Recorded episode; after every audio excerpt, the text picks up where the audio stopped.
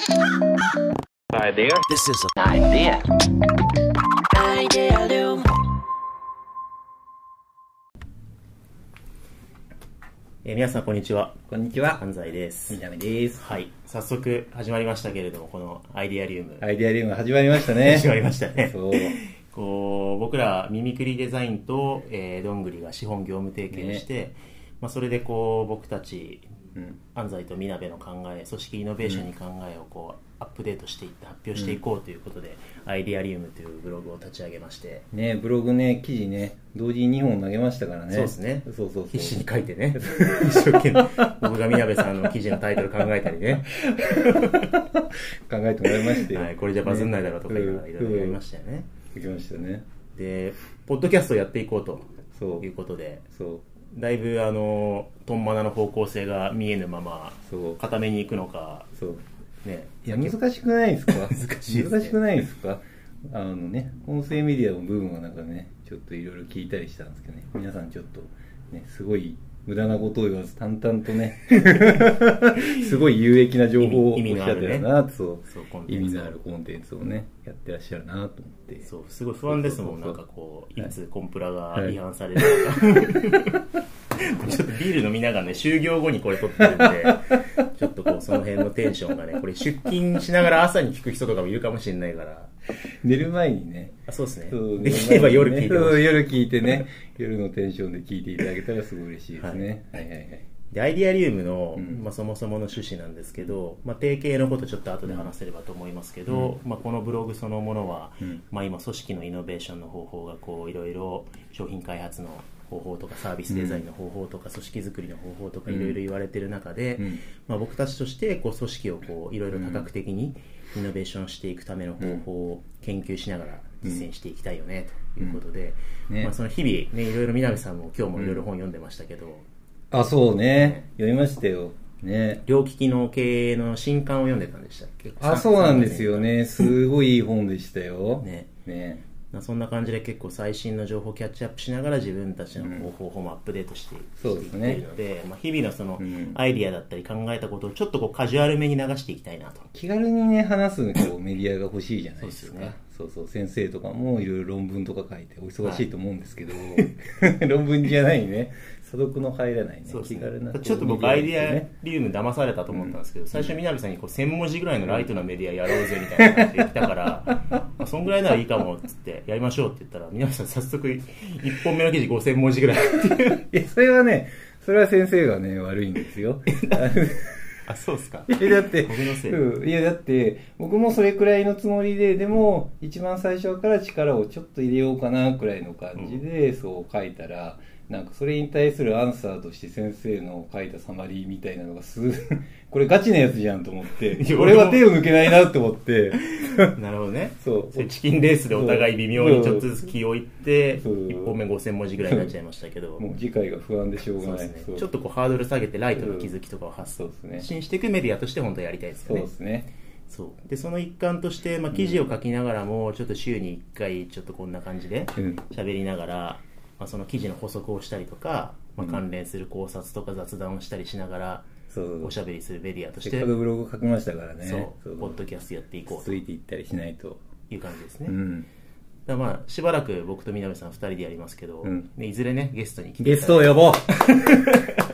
みんなで飲もう飲み会じゃん。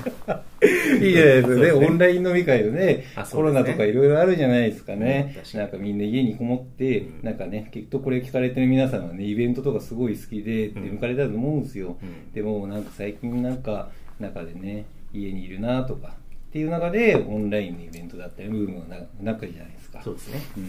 だからね、飲みながらやりましょう。ポッドキャスト聞きながら、うん。まあ、ラジオの位置づけとしてね楽しんでほしいですよねで今日は、まあ、1回目なんで、まあ、そもそもねこのことの始まりは、まあ、資本業務提供しましたっていうプレスリリースを3月頭にね そう、プレスリリースとツイッターで、資本業務提携しましたみたいなね、硬い文字がね、え、どういうことだみたいな。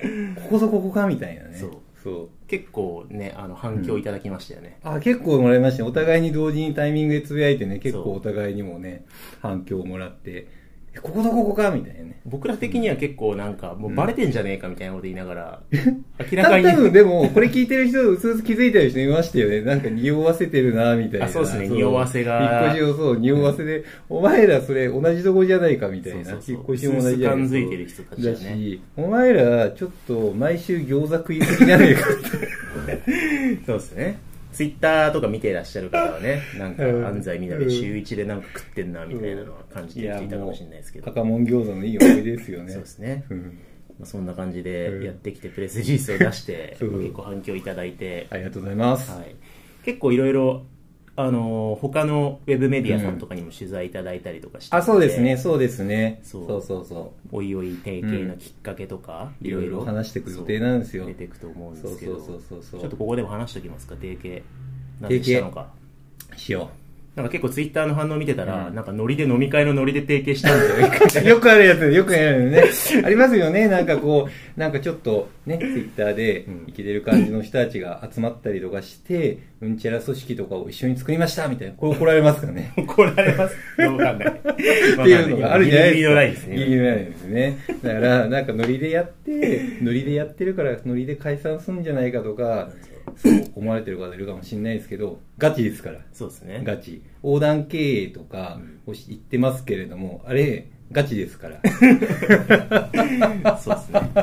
そう、事業計画とかもちゃんと統一してやり、組織としても統一でやり、代々木ビルに40 40人で一緒の組織としてやっておりますよ。うんうん。まあ、そもそも多分僕のことねよくこう知ってくださってる方からしたら、うんあんまり僕こうねノリでうん他の会社と提携したりとかどっかでくっついたりとかうんしないタイプだって多う分ん分かってくださってると思うんで、いや、慎重そうですからね。そういや、あれですよ。僕も慎重ですよ。こんなインターフェースですけど、慎重なんですよ、意先生。外に僕より南さんの方が慎重派かもしれないですよねすごい慎重だと思う。そう。インターフェースに反して計画戦略はもう凄まじく緻密にやってそう絶対いけるやつしかやらないみたいなあと僕、基本的に、あだから、なんかこう、チャレンジングする際も、もう基本的に僕計画を立てて、80%型これはいけるって確信を得ないと踏み出さないタイプなんで、そうそうそう。先生の方が結構チャレンジしますよね。あそこ行くんや、みたいな。そう。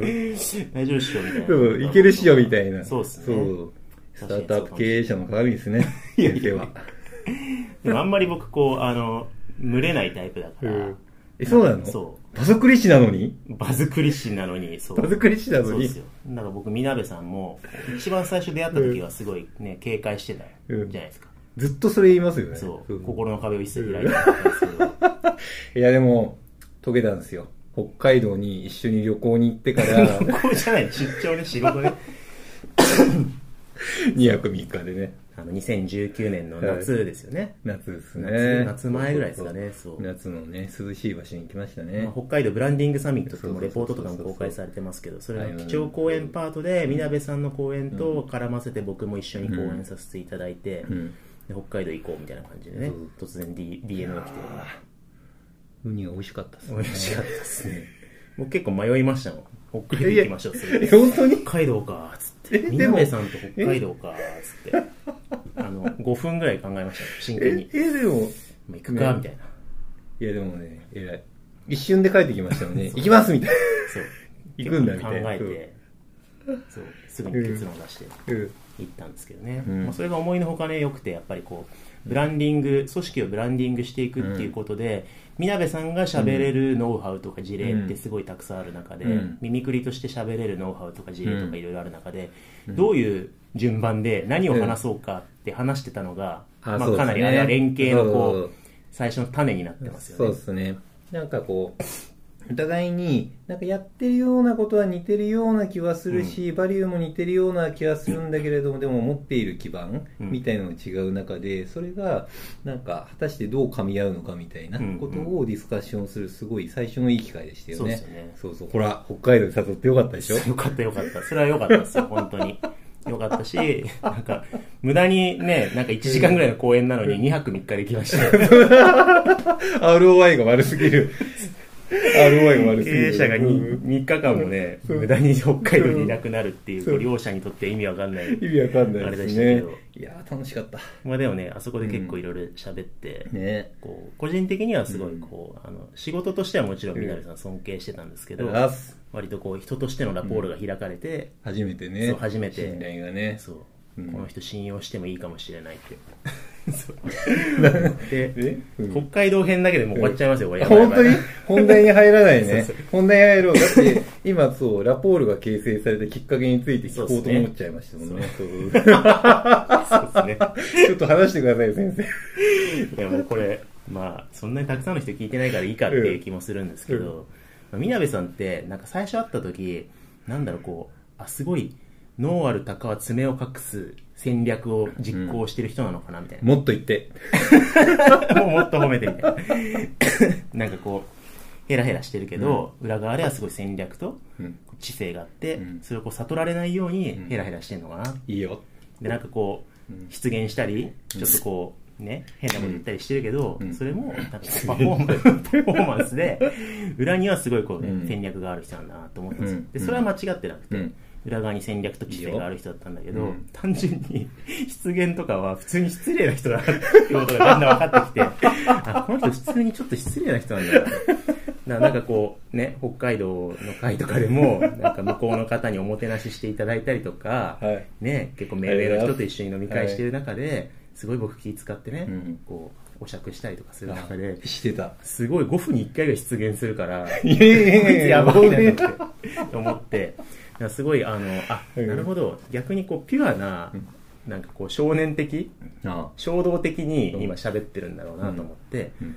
こう知性戦略がありながらもなんかそういうこうインターフェース上作られたものじゃなくて、はい。すごい少年がいるんだなって言って僕はすごい好きになったんですよ。いい感じにまとめていただいてありがとうございます。そうそうなんですよ いい感じにまとめたけど、実際に言ったようとして、お前ツイッターしすぎだろみたいな、すごい怒ってたじゃないですか。ね、だって目の前で目上の方が喋ってんのにめっちゃ下でツイッターってさ で後で見たらめっちゃつぶやいてるみたいな。ウニ美味しいみたいな。失礼だろとか言って。謎に僕が説教するみたいな感じになりましたけど、うんうんまあね、そんなこともありながら、ましたね。結構真剣に本当毎週毎週こうイノベーション理論のこととか、提携しするとした場合にどういうことができるのかとか、うん。まだ提携することはその時点で意思決定してたわけじゃないんですけど、可能性としてね探りながら。だからなんかこう共通するのは知的探求心みたいなうん。分からないことを理解したいみたいなのがすごい2人の共通項かなって思ってて、うん。だからなんかすごいなんか隣の島ですごいいい気がするんだけれどもこれってなんかシナジー生んだりとかなんか対話でなんか可能性探れないのかなみたいに、こんじでひたすら赤もん餃子で餃子を食いながらね、もう昼も夜もうん。赤もん餃子食べながら そうですね。対話しましたよね。結構真剣にいろんな議論対話をね繰り広げて。ですね。で僕としては結構それ面白くて、うんあのミナレさんって別に研究者でなわけではないですけど、結構その実務の目線で、うん。その僕がこうレビューしたこととか考えたことを喋るとこう実務目線でモデル化して打ち返してくれて、でかつミナベさんも理論アップデート、うん。僕が読んでる論文を毎週、ね、自分も読んだりとか、本読んだりしながら打ち返してくれて、うん。結構博士論文書いた時以来に僕は結構あの壁打ちされながら自分の思考が拡張される感覚があったんで、うん。なんか自分の研究もすごい進んでいく感覚もあって、うん。まあ、組織がね大きくなるだけじゃなくて、うん。ちょっとこう次元が1フェーズ、うん。何フェーズも上がりそうだなと思って、うん。まあ、徐々に提携っていうのが現実的になっていったって感じですよね、うん。そう、まあ、そんな感じでいよいよリリースっていう感じで。ああ戻ってきましたね。そう戻ってきたよ。いつまで北海道の話してる。の北海道北海道から戻ってこないよ。そうですね。ちゃんと代々木に戻ってきま東京の代々木に戻ってきたから。でリリースっていう感じですよね、うんはい。そうですね。今これ撮ってんのが、えっと、うん。3月12日、12日はちょうど2週間くらいですかそうですね。ね一緒に代々木でね引っ越して2から月に引っね越しましたからね。ね代々木最高じゃないですか。最高ですね。最高じゃないですか、うん。もうビルが一棟ビルなんですよね。1階2階3階4階があってでバルコニーがあって幼稚ももう最高なんですよね。最高ですそうねそうそうそうそう。僕結構ずっと渋ってましたよね。内見してから代々木かーみたいな。あそうだっけ？いやあの場所があの、東大からうん自転車15分圏内にしたいって、言ってた。ずーっと言ってたじゃないですか。そんなもう、東大前、本郷から離れられないじゃん。そうでもなんかこう、浅草橋とか、うんうんね、あの、暴露町とか、見たね。日本橋エリアはチャリで行けるから、相当見ましたよね。。そうそうそう。危うく暴露町になるとこだった。早く 暴露町で一回僕と南さうんん、ここでいいじゃんってなりましたよそうなったなったなったなった。で、ミミクリメンバーもここでいいじゃんってなって。なったんですよ。で、それで、もうここだ決めだってなって、まあね、どんぐり側のメンバー、マネージメントとかに共有したらみんな微妙な顔をするんですけど、暴露町っすかみたいな。タオルしかないっすよ。暴露町に失礼だろって。本当っすよね。ひどい話ですよ。ねそう、でも今では本当に感謝して、代々木のこのビルが最高すぎる。そうですねそう。結果良かったですねランチも。最高だし。ラーメンばっかり食べてる。選択肢が多いと悩んでね。結果的になんか思考停止になって、安直な選択肢を選ぶから。そう。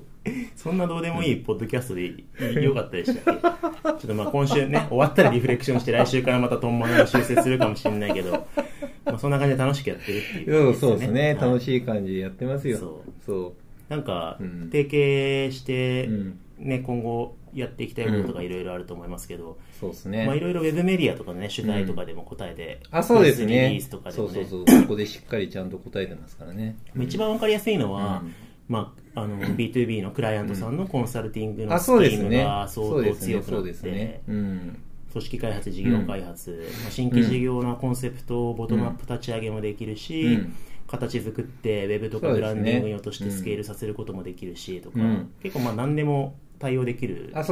ようになり、そうですね。うん。でかつ作って終わりとか、こっちが作る代わりに作るっていうよりかはちゃんとこう、えークライアントの組織の中を突き動かしながら、ワークショップを使いながらボトムアップにうん。いいクリエイティブ作っていくとか、組織変革していくとかっていうことができるようになったんですごいこう実案件がめちゃめちゃ早速もう増えて。あ、そうっすね。そうっすね。明確にこうスコープも広がっているし、なんかメンバー同士のコラボレーションも進んでるし、ものすごいいい感じですよね。面白いですよね、うん。今いろんなフロアでミミクリどんぐりのメンバーが混ざってミーティングしてるのを見て。あ、そうですね、そうですね。なんかこう、人のペルソナが似ているせいか、うん。すごいこう、自然にこう、ふわーってそうですよね。なってってますね。うん。最初はねなんか、うん。両者ともあの社風違いすぎるんじゃないか疑惑が あったんですけど僕思ったんですよこれ。なんでか分かった？え、なんでなんでなんで？社長を見てたんですよみんな。僕どういうこと？どういうこと？と本当に？僕とみなべさんを見てこれ社風大丈夫か、メンバー同士は会ってみたら大丈夫だったけど、会う前は、ちょっと、みなべやばくないあ分かった。どんぐりの中のみなべ外れ値なんだってミミクリメンバーが理解してちょっと安心したんですよみんな。多分。みんなああいうやつじゃないんだみたいな。ちょっと先生！痛い痛い。そう。っていうね。のがあってまあ仲良くやってますよえ、ね大丈夫？俺が不安になってきた。大丈夫大丈夫。後でその心理不安は解消本当にしていきましょう。本当に？よはい。かったよかっなんでそういうまあコンサルティングもそうだし、あとあんまりまだ表にはっきり言ってないですけど。ミミクリがずっとやってきた WDA あ、そうですね、これがミね。ミクリどんぐり共同運営になるっていうのは相当強い、あ、そうなんですね。そう、ワークショップ デザインアカデミア。まあ、これ聞いてくださってる方はご存知かもしれないんですけれども、まあ、そうですね、うん。ワークショップデザインだったりとか、まあ、このブログの趣旨みたいな組織イノベーションだったりとか、まあ、そういったことを全般に扱って、まあ、最新のトレンドだったり、知見だったりとかを、まあ、配信させていただいてる、まあ、教育含めてやらせていただいてるメディアがあって、うん。でそこのところを事業としてよりグロースさせていく、まあ、SARS ビジネスとしてよりスケールさせていこうみたいな一緒にやろうとしてますよね。そうですね。だ今サービス開発からやり直し、そう。でブランディングとか、うん。まあ、事業設計とか、えーどんぐりナレッジを使いながら。改めて思ったんですけど、はい。強いみんな。強いですか？いや強くないですか？メンバーがってことですか？いや強い。いや強いですね。強いっすよ。だってまあまあ「へいどんぐり」のメンバーとかもやっぱり brand experience だったりとか、うん。まあ、コンサルティングビジネス部分も含めて、うん。やっぱり顧客に対してそこら辺のスケールをやってきたメンバーだから、うん。やっぱり超絶手堅いし、ね。安心スケールできる感覚あるしやっぱりミミクリメンバーに関しても、まあ、WDA の基盤である、そこの研究開発をやってるメンバーがあるから、ん。そこのナレッジだったりとか、うん。コンテンツに関してはすっごいバリューが発揮できるし、うん。あと、やっぱり、あのね、ヤフーのね、シニア UX デザインの滝さんともいらっしゃったりとか、うん。そこら辺のなんかこう、えここれすごい戦力がトゥーマッチすぎじゃね？みたいな、ね。充足的すぎじゃない？みたいな、うん。この、なんか0トゥー1フェーズで、この戦力値やばいわな、みたいな、うん。そういうなんかこう、え、ドキドキすんな、みたいなのありますね。そうっすね。ん。結構 WDA は今年ちょっと力を入れて成長させていきたいなって行きたいですね。そう B2B のね、そう 自社のね SARS ビジネスに関しても伸ばしていきたいですね。僕すごい余談なんですけど、今ね滝さんの話出ましたけど、うん滝さん2月にミミクリデザインに入社してくださったうん。もともとヤフーの UX デザインを牽引してたすごくないいですか？滝さん滝さんっすか？すごい業界的にはね、ちょっと揺れましたよねえ滝さんえミミクリ行滝さんがみたいなそうえーみたいな。そう、巷のねもう滝さんはね、もう巷のスタートアップだったりとか、ベンチャーが、みんなうちに来ないかなーって思ってたような狙狙われてた時代ですからね。めっちゃ狙ってる。そう。でもこれね言っていいか分かんないけど、滝さんリファラル採用で、うん。ねあの人間関係で口説いたと思われがちなんですけど、 Wantedly からエントリーしてくださいましたから。そうなの？そう。うっそ Wantedly から。来た本当に？僕あのみ二度見したもん瀧知惠美ってあの瀧知惠美だよなみたいなそうなんだ。いないだろうなこの中嘘でしょ。そうなんですよ Wantedly の ROI 高すぎだろ。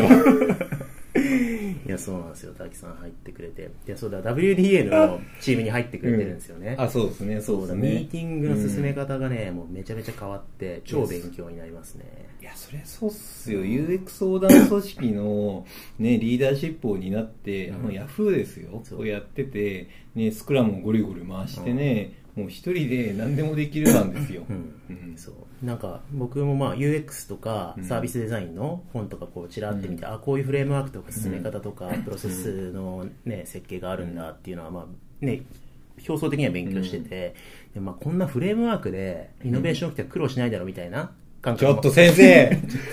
最後まで聞いて。あ、ごめん。そうこのステップ踏んでったらね、イノベーション起きたりとか、いいアイデア出るとかって、苦労しないっしょみたいな感じで、まあ、フレームワークを使うことが自己目的化しちゃうところもまああるじゃないですか。うん。そういうサービスデザインのメソッド導入しました。とか、それこそね、ね。デザインシンキングもこう表層的に導入すると良くないじゃないでね、すか。5ステップだったりとか、ジャーニーを作ること自体が目的化しちゃったりとかね。そうなんですよ。ありますからね。そう。結構滝さん入ってくれて、僕の中でのアンランは、うん。フレームワーク正しい場面で正しく使うとすごいっていう、いや、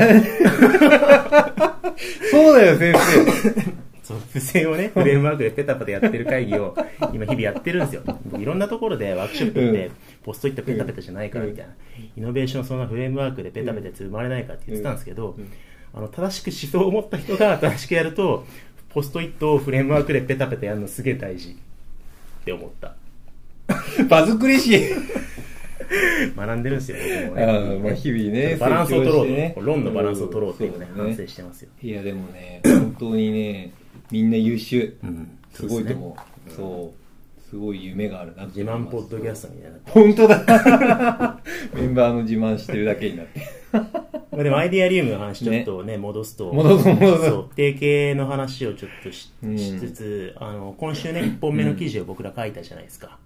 書きました。そう5000文字のね。5000文字辛かっ今僕安心してるのた。は、うん2記事ともうん、まあまあ読まれてる。まあまあ読まれましたね。まあまあ読んでいただいた。どっちかだけダダ滑りするうんと結構辛かったんですけど、いいねがね、片方だけ伸びて、片方だけ3いいねみたいなね。僕ちょっとき 昨日、初日、南さんの記事の伸びが良くて、うんあれ、俺の記事読まれてないかみたいな。一瞬思った。思ったでしょあれ、3いいねしかついてねえな、みたいあれ俺、一発目滑ったかと思って後半伸びてきて、じゃあじゃあじゃあじゃあと。な。そうだよ、最初ちょっと気を使って、見て見ぬふりをして。や別に。本当に何の戦いなんですか？まあまあでもあのはい役割分担してねね。この提携に関してあそうですね。宮部さん実務家の目て目線からどういう価値があるのかって、僕は研究者の目線からやるっていう形でやって、あそうそう。でもねそこら辺って提携のねある種価値みたいなのがあってね。そうそうそうそう。宮部さんの記事、ね。僕のタイトルのおかげでバズってるわけですけど、先生先生にね考えてもらいましたよね。なんかこうそう。中身超面白かったりなんかタイトルがパッとしないから、でも中身に書いてあることをタイトルに拾っただけなんですけど。なんか急にこれが東大のか。すごい。といや東大の先生はだけじゃないですよね、で宮部さんの記事結構いろんなうん。ね。領域の方にね読まれてましたけど、そうですね。これはなんかどんな思いで書いたんですか？あのいやこれはもう 最近の文脈うん。ブログの焼き直しになっちゃうんですけど、うん。最近の文脈的にやっぱりコンサルファームとデザインファームの連携みたいな、うん。戦略思考とデザイン思考だったりとかそういったの連携みたいなのうんがすごい重要だよねみたいな文脈があるんですよね。そうね。そうそうなんだけれども そこがなんかお互いに補う部分みたいなのが明確にある中でそこが連携したらすごいバリューが生み出すよね。うん。そのバリューってなんかこう戦略コンサルファームだったりとかって、まあ、年間だったりとかで戦略計画を組み立てチェンジマネジメントをしてったりとかするわけなんですね。でも社会事情みたいなのがどんどんトレンドの変化みたいなのが早くなる中でそこのアップデートに追いつくためにはデザインの力が必要じゃねみたいに思い始めたわけですね、うん。だからそこら辺のアウトプットのリブンで、まあ、推進を深めて仮説のなんか速度を圧倒的に速めていくデザインのところで連携することによって、うんもうマクロもミクロも含めて、うんなんかそこの追いつく速度みたいなめちゃくちゃ速くなるんじゃないかっていうところで連携を強めようってうんされてたわけですよ。うん。なんだけれどもそこの推進みたいなのをやってるんだけれどもそこの連携みたいなのをよりうまくいくにはどうすればいいんだっけみたいなことを、まあ、みんな考えたりとかするわけですよね。でそこの中で、まあ、事業会社だったりとか、うん。コンサルティングファームでも結構まことしやかに言われてるのが、うん。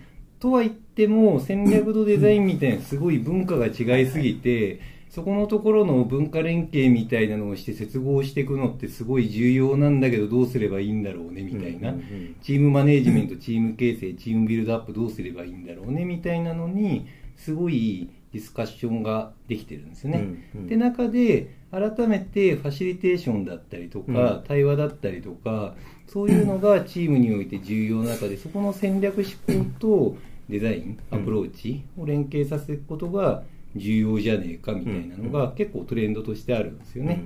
だからそこら辺のところをブログとして書いてて、まあ、この耳グリうん耳アンドグリー耳アンドグリー耳グリのね、その代々木ビルのプロジェクトっていうのはまさにここら辺に対する融和性を図り横断組織でやることによってより圧倒的ななんか 1×1×1× じゃなくて、うん。それが 10×10×10 みたいな、うん。なんかそれの掛け算の方程式みたいなのをなんか改めて組織の力を発揮するなんか方程式の開発みたいな、うん。できんじゃねえかなみたいなのをひたすらつらつら書いてあるんですよね、うんうん。そうそうそうそう。なかった。いや全然 わかりやすかった。わかりやすかった、はい。そう。ちょっと酔いを覚まして一生懸命話した。もう2本目ですからね、う。ん 途中でねカシュって音がしたからこいつ開けたろみたいなね いやでもねこの記事すごい、あの読んでいただいてうんますし、うん。まあ、今の話でも結構うん。僕も理解深まったなっていうのがあるんですけど、確かにそのなんかこう戦略うん。コンサルがこう買収が進んでってってん。でも今一つこう馴染まないというか、うまくいかない側面も出てきてるみたいなことがちょっと部分的に耳にしたりすることもあったそので,、まあ、そこにこう対話的なところがつなげるっていうのは、なるほどなと思いましたし、うん。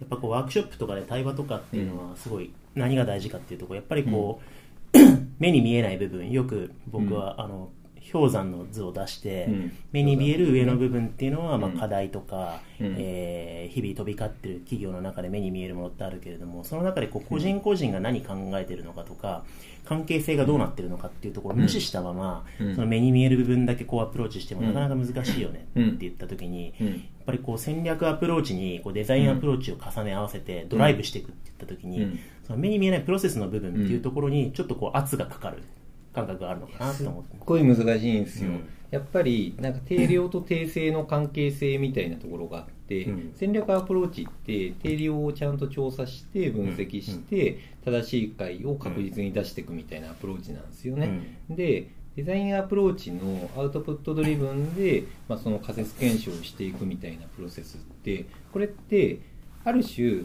訂正だからこそ結果的に速度が速いみたいなところがあるんですよね。いだからそれをなんか定量で証明しようってなった瞬間にどんどん速度が落ちてくるんですよ。だから定量と訂正をお互いに融和させつつん。認め合うみたいなのって、結構あ圧倒的に違う文化の難しいところがあって、なんかそこの融合が結構ありとあらゆるところで課題にはなるところではあるんですよね。うんうん。うん。戦略アプローチだけだったらうん。スムーズに意思決定できたかもしれないところが、デザインアプローチを混ぜることによって意思決定のロジックが変わっちゃったりとかしてあそうなんですよ。ROI が逆に悪くなったりとかね。そうですよね、ん。だから納得度のあるうん合意点とかうん。解を探ることがまあ難しくなっていく側面もあると、うん。そういった時に、ね南部さんこの間ツイッターでね、うん。ツイートしてあのリツイート全然されないけどめちゃめちゃいいねされてた。本当だ。みんなリツイートして。デザインは目的に到達させる、コンサルは理想地図を描く。そうなんですよ。対話は可能性を見つけるみたいなことをね、うん。書いてくれてて、うん。で45いいね。2リツイート。微妙だ。2リツイートのうちの1リツイート俺だからって。本当に。リツイートして。すごいファボられまくってるけど拡散はされてない まあでもこの可能性見つけるっていうそのなんかこう、うん。割とその現場の一人一人の目線から発見するっていう動詞になってんの、そうだよなって思って。やっぱりこうボトムアップに一人一人がこのデザインというと戦略っていう武器を手に入れながらも、うん。何がこう自分にとって意味があってやっていくべきことなのかっていうことをこう発見するための場はやっぱりこう対話の場を作ってうん。ちゃんとこう醸成していかないとことが動いていかないっていうのはうん。すごいわかるなと思って。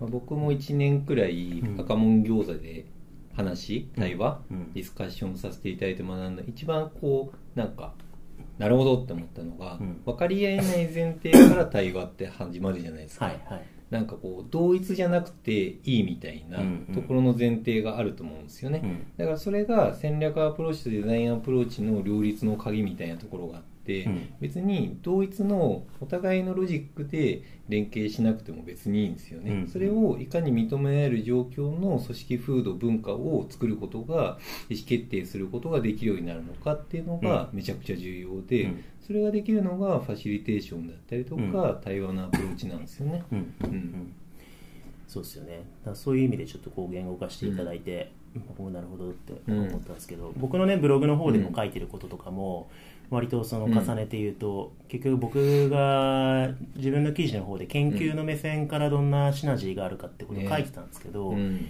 まあ、これまあ詳細はねあの記事読んでいただければなと思うんですけど、結局事業開発とか組織開発、あるいは組織開発と組織デザインみたいに、うん。なんかこう別々のアプローチとして編まれてたものが理論的につながるんじゃないかっていうかうん。つなげた方が実践的な価値が生まれるんじゃないかみたいなことをちゃんとこうアカデミックに理論接合を図りながら、うん。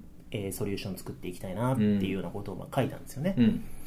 で結構そのまあ今回の提携で僕がこうポテンシャル感じているのってまさにそういうところでつながったら本当はシナジーがあるものがうん。何らかの理由でうまくつながんなかったりとかうん。つなげてもシナジーが発揮できてなかったところっていうのが結構その領域越境で混ざったりしていく、僕も宮部さんも領域越境みたいなことを両方の記事で書いてるんですよねあそうですね。そうですね。確かに確かに。そう。で結構思うのはミミクリはずっとそうだなって思ってたんですけど、結構そのある一個の領域でうん。パフォーマンス発揮するのが苦手っていうかなんかうん。一個の場所でうん。ワンロールでっていうかちょっとこううん狭間だったりとか、どっちつかずだったりとか結構狭間人材がミミクリに流れ着くみたいなことすごい多いなって思ってたんですよね、うんでどんぐりさんはすごいスペシャリスト集団なんで、一人一人なんかこう専門性あると思うんですけど、うん。結構思考性的にうん。ある一個確立しながらも、なんか別の領域の人とつながりながらなんか新しいものを生み出すみたいなこと結構好きな人多いんじゃないかなあそうすですね、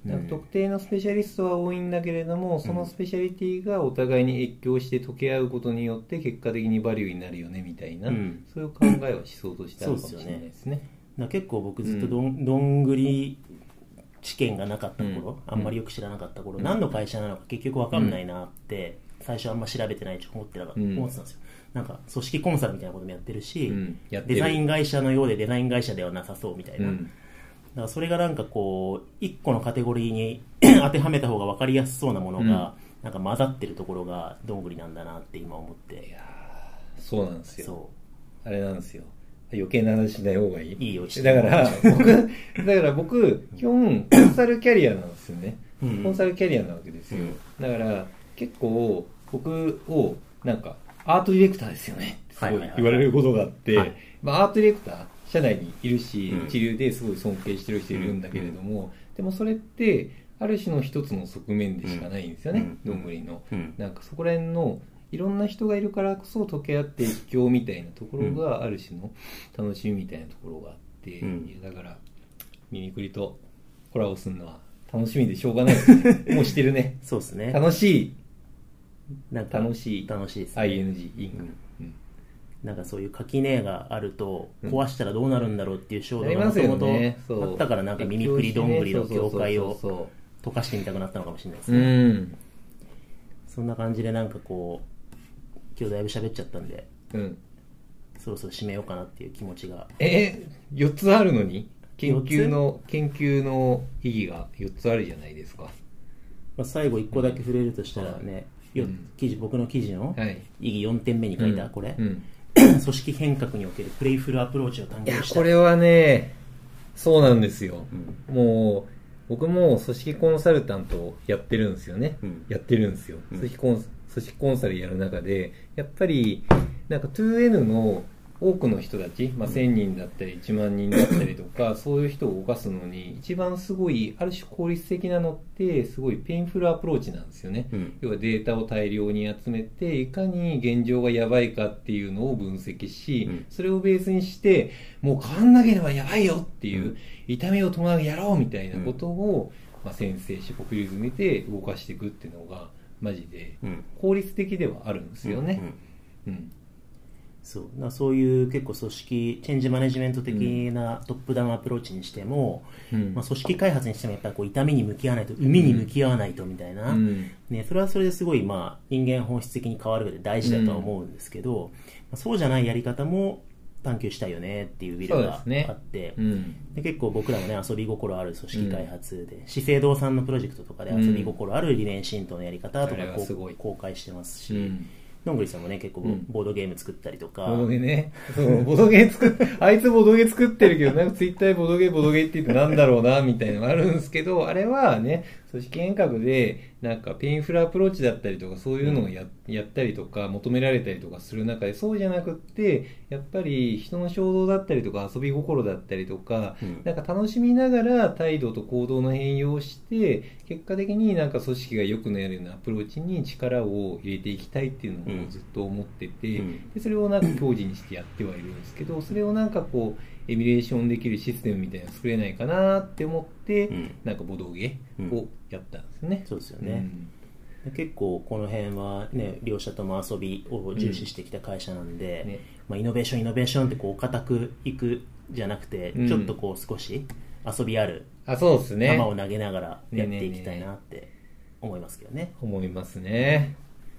そんな感じではい。またはい。引き続き記事書いて来週の記事書いて。5000 5000文字？いや。5000文字？千 ?5000 文字やっちゃう？1000から2000ぐらいに1000から2000いや、書いて思ったんですけど、はい1000から2000だったら結構ノリでやれるんだけど、5000文字って結構体系的に考えて構造化しないとダメだなって思って。ワンアイディアじゃ乗り切れないんでそう乗り切れない。雰囲気じゃごまかせないなと思って。ちょっとその辺調整しながら。う持続的にやっていきましょそう、サステナブルにやっていこう。うで記事書いてまたポッドキャストを配信してて、みたいなそれをネタにしてね。うんそうそうそうそうそそう感じでやっていきたいと思いますんでやりましょう引き続きやりましょう。ウォッチしていただければと。う。アイデアリームをよろしくお願いします。最後なんかよくわかんない決め台詞が出てきて、これ毎週言うやつですか？アイデアリームみたいはい、じゃあありがとうございました。な。ありがとうございました idea. This is an idea. Idealum.